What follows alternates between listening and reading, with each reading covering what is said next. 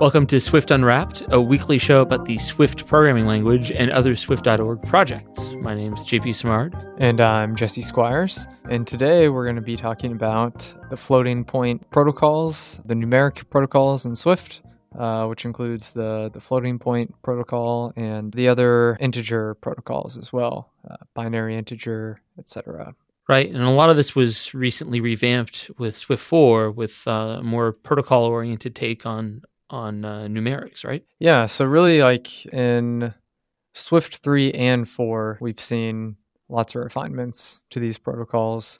Before, it was pretty difficult to do generic things with integers or like protocol-oriented things with integers because of the previous protocol hierarchy and just how everything was organized. You know, if you think back to like Swift 2, if you did something like 1.0 plus 3, then you would get these errors that there's no operator for double and int.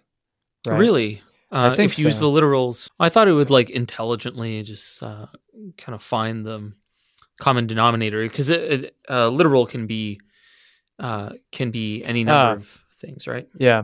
Maybe that is true. Maybe it wasn't that bad in Swift 2 and maybe Swift 1? I don't know. Maybe. It depends on how... I don't know. I vaguely remember having to like constantly cast things. Right. And it feels like I have to do that way less now. Right. Because now for sure that 3 will get lifted or inferred as a double. And same with like... Maybe the bigger culprit was CGFloat, which I felt like I would get that a lot more often before, where it'd be like, oh, CG float and double, you can't do this. And then you'd have to cast or whatever. And now those seem to just magically work like they should and be inferred correctly. So yeah, maybe we can, I don't know, find an old version of the Swift compiler and test that. I do not volunteer for this. Yeah, you're on your own, Jesse. The other day, I was trying to use FLT_EPSILON, actually, which was terribly incorrect. Well, yeah, why would you do that? Because epsilon is in the name, and that's obviously what you use for tolerances for comparisons. I see. But that's not what it's for. So I started digging around. Well, the Swift 4 compiler now gives you this error that says float epsilon is deprecated, and you need to use ULP of 1.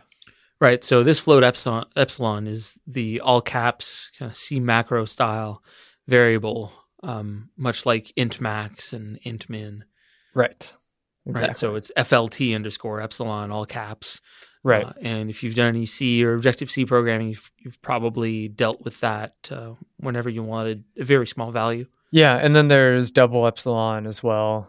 And so all of these things that have actually been deprecated in Swift 4. So now like capital int_max is the type int.max. Float epsilon is now .ulp of 1. Right, and they're fixits that the Swift compiler provides, right? And same thing with like m_pi. Now you can use the .pi that's of the precision that you need inferred. Yeah, so all of these things live on the protocols. So depending on what type is inferred, you'll get the correct precision. And that goes for like all integer sizes as well. They all provide their own like min and max. And then on the floating point protocol, you have, least normal magnitude and greatest finite magnitude for float min and float max, which is interesting. It's like, why is it not just like floating point dot max or float dot max? Right. But, well, I think it gets confusing when min is actually not the minimum absolute value. Or it is rather the minimum absolute value. It's not the minimum value including negatives. Right. Right, which is actually minus max. Right. Right. Yeah. So that's why it gets confusing. So having it spelt out probably, I guess, helps newcomers really understand kind of what this is representing. Maybe. Yeah. Or maybe it's just more confusing. I'm not sure. But so what conforms to this floating point protocol that comes with the standard library? Yeah. So there is there's float double and float80. There are also type aliases in the standard library. Float32, which is just an alias for float, and Float64, which is just an alias for double. Of course. So I kind of, part of me just really wants to have like Float32, Float64, and Float80 because it feels more consistent. But yeah, so you could mistakenly think that there are actually 5 floating point types, but there are just 3. So I sincerely don't know this. When would you ever use Float80? I actually don't know. So that gives you an extra 16 bits, which is really just a bunch of overhead, it seems like, right? Because that's going to be larger than a word on any platform. So you'd have your register with your 64 bits or whatever, and then you have to have another one with only these extra 16 bits. So I'm not really sure where or why that is used. Maybe I don't know, I was thinking maybe graphics programming or something, or I'm really not sure when you would need those extra bits of precision. Listeners, if when one would use the Float80 type, please let us know. Yeah.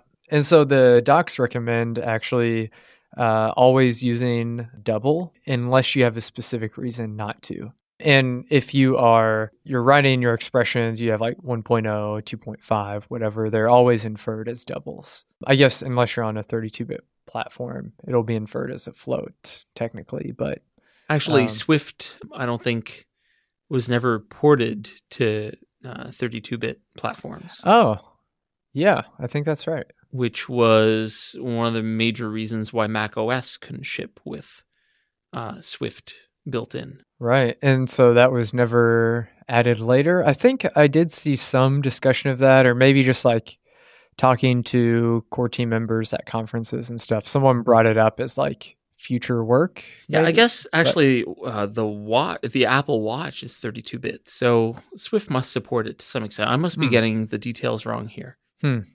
Anyway. Yeah. Maybe one day we'll have 64-bit watches. Until then, we just have to suffer.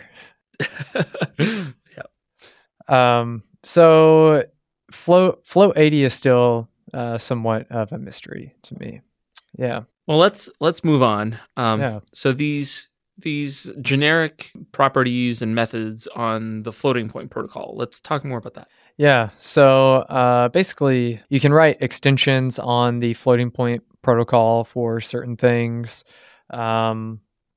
It's still not entirely flexible. Even with the integer protocols, depending on what you're trying to do, things still kind of break down because you eventually need sizes, or you need to constrain things to certain types because the compiler will complain if you're trying to add an int8 and an int32, you still have to know what you're doing, some casting will still be involved, but these protocols make it easier in some ways. It just kind of depends on what you're trying to do. Well, it seems like it would mostly just be useful for same type operations, right? If you have, say, 2 of the same type of floating point, then you can perform lots of operations. But if you have 1 of unknown size plus another of even fixed size, what can you really do there? Right. So if you're defining different extensions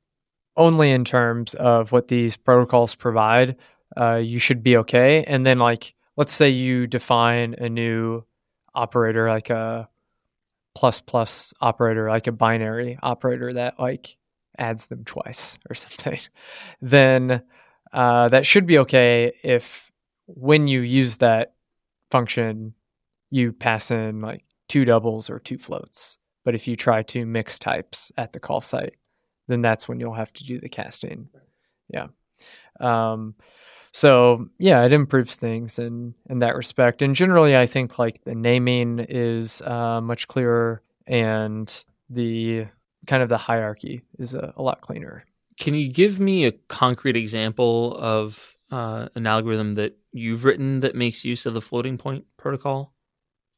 I haven't done much with that, actually. I've explored a few things. There are things I needed to do in Swift 3, actually. There was some code I was writing where I wanted to make some code more readable. So I had like an is positive computed variable and like an is negative to make this piece of code like just more readable. And so it was like some drawing code that where this was relevant. And so prior to Swift 4, the signed integer protocol did not exist. And that was like really the best place to put this. So I had to define it separately for float and like CGFloat in Swift 3. But a signed integer, you'd still need to do it for floating point as well. No. So you can, for signed integers, so you have this extension is positive, returns a bool.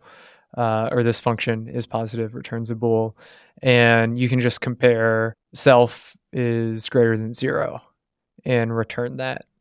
You have to constrain it where, so you have the extension on signed integer where self is comparable, and then it's all good. Floating point eventually inherits from signed integer. Oh, okay. I guess that's where I was lost. Yes, sorry. That's the key point. The protocol is named signed integer, but non-integers can conform to it.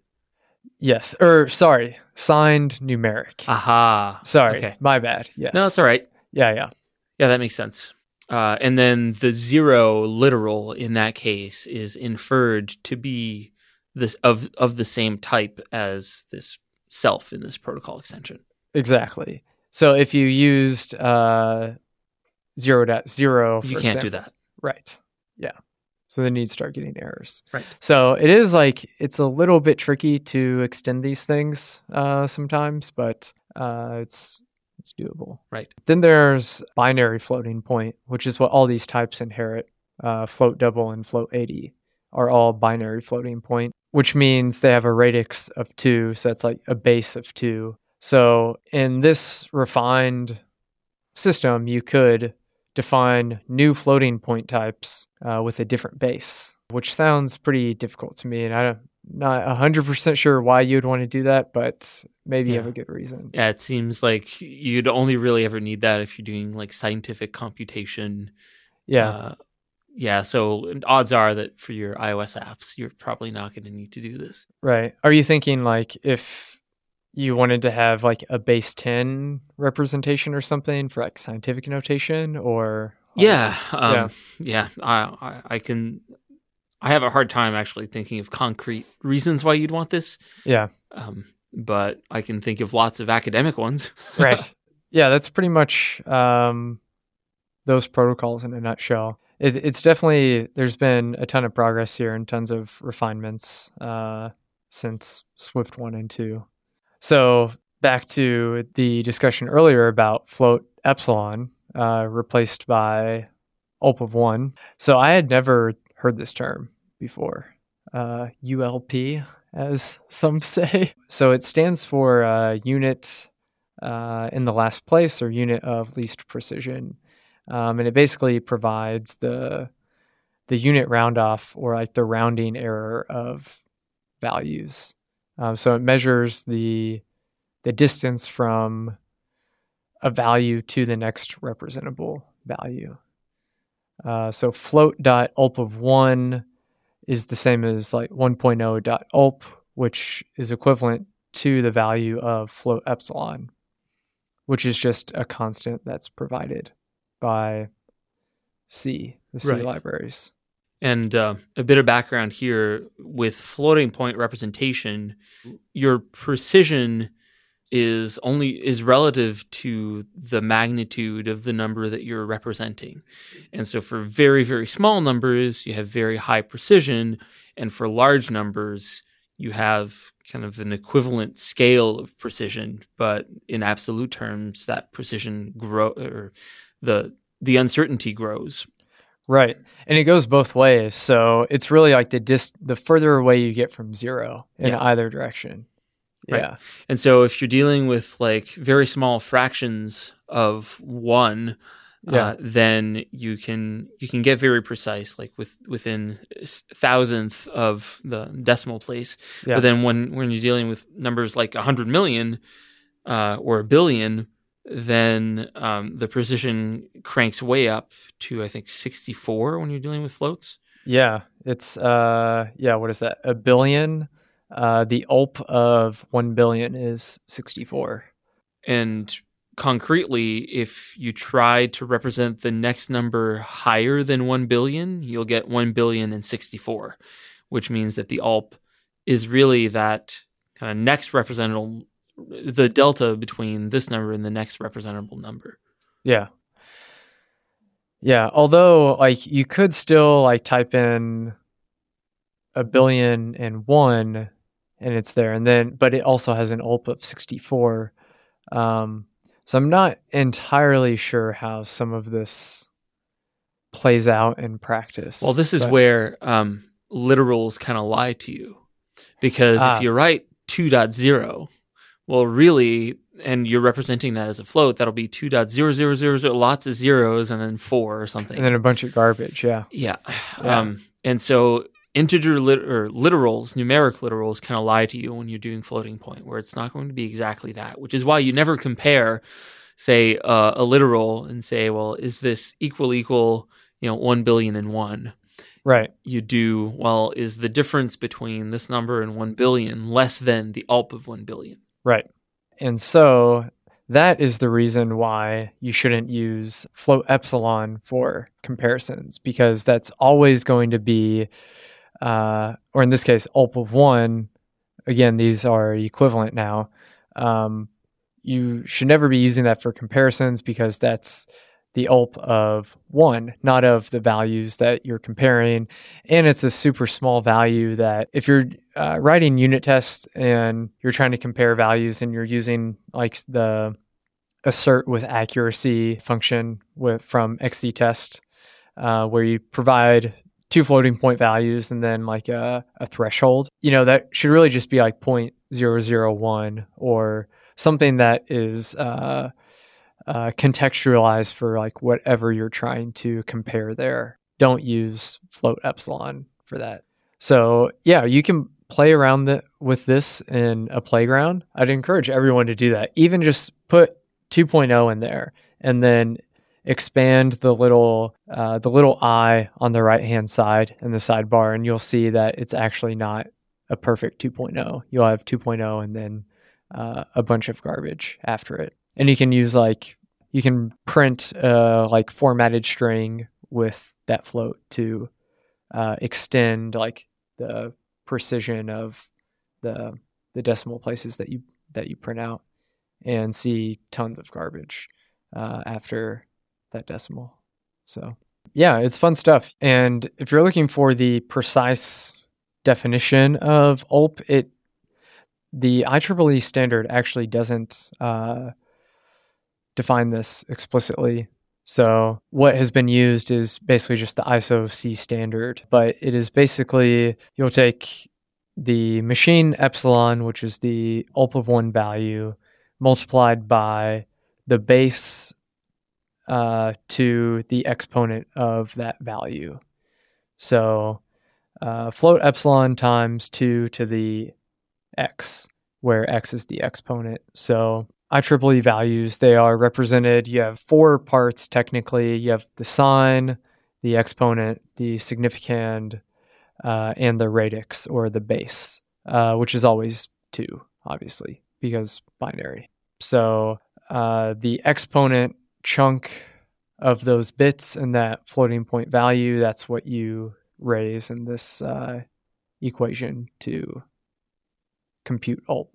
Do you know if other languages also expose this as ULP, or what does, would you happen to know what Go does or what Rust does?